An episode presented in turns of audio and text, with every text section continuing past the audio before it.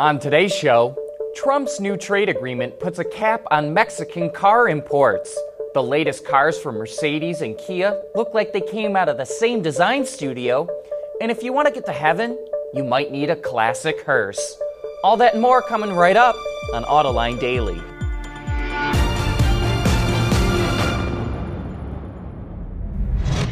This is Autoline Daily, the voice of the global automotive industry.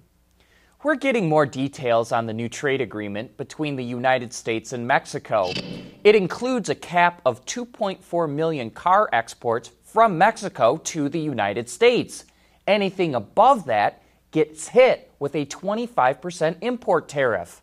Last year, Mexico exported almost 1.8 million vehicles to the U.S., so the cap actually allows exports to grow.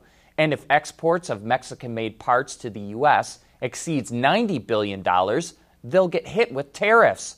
To avoid all tariffs, Mexican made cars have to have 75% of their value made in North America. Automakers can count all the design and engineering they do in the US and Mexico as part of their local content. That benefits GM, Ford, and FCA, as well as Toyota, Honda, and Nissan, who all have large engineering facilities in the US. Elon Musk is at it again. Back in July, he called the British diver who helped rescue the boys trapped in the cave in Thailand a pedophile. That diver said Musk's attempt to save the boys by sending over a small submarine was a PR stunt. We thought that story was over and done with, but Elon can't let dead dogs lie. He's tweeting the diver didn't sue him after he said he would, implying the diver has something to hide. Sure seems to us that Elon is trying to distract everyone from his failed attempt to take the company private. Here's what Elon should be tweeting about.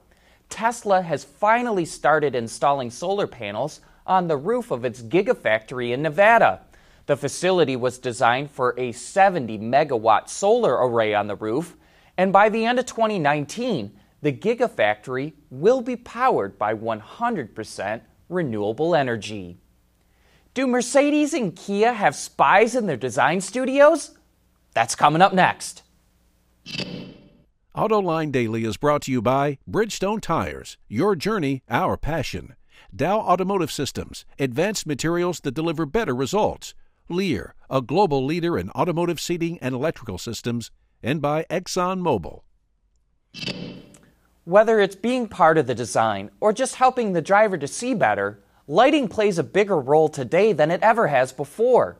And the giant supplier Magna just formed a new joint venture with lighting company Rohinni, and it's called Magna Rohinni Automotive.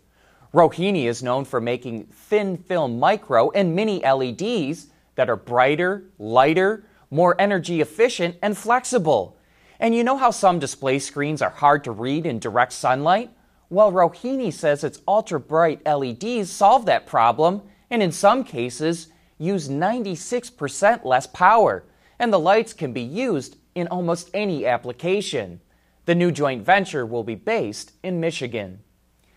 Yesterday, we got this teaser from Mercedes Benz of the rear end of its EQC Electric, which will make its official global debut next week. And then this morning, we got this teaser from Kia of the rear end of the new ProCeed, which makes its official debut the week after next. And man, it looks like the rear ends of both these cars came out of the same design studio. You know what? No wonder the public is starting to think that all new cars look the same. There's an old time song that goes, Oh, you can't get to heaven in an old Ford car, because an old Ford car won't get that far. But maybe you can get to heaven in an old Cadillac LaSalle hearse. Aretha Franklin, the singing legend who passed away earlier this week, is taking her final ride in the same 1940 LaSalle hearse that was used to carry her father at his funeral. A lot of people say they hate autonomous cars until they get in one. More on that after this. Toyota is able to make a little over a million vehicles in China and sold about 1.3 million cars there last year, but it plans to drastically increase those numbers. According to Bloomberg, The automaker is targeting production of 3.5 million vehicles a year in China by 2030, while boosting imports to half a million. Toyota will increase capacity at its two existing facilities to build more plug in hybrids and EVs, and will also build an all new factory. The automaker hopes the move will help it gain ground on rivals Volkswagen and General Motors, who both delivered more than 4 million vehicles in China.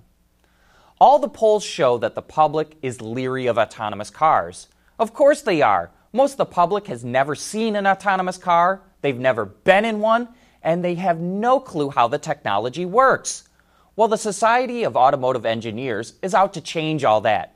They arranged for members of the public to go for a ride in an autonomous car, and that completely changed their perception.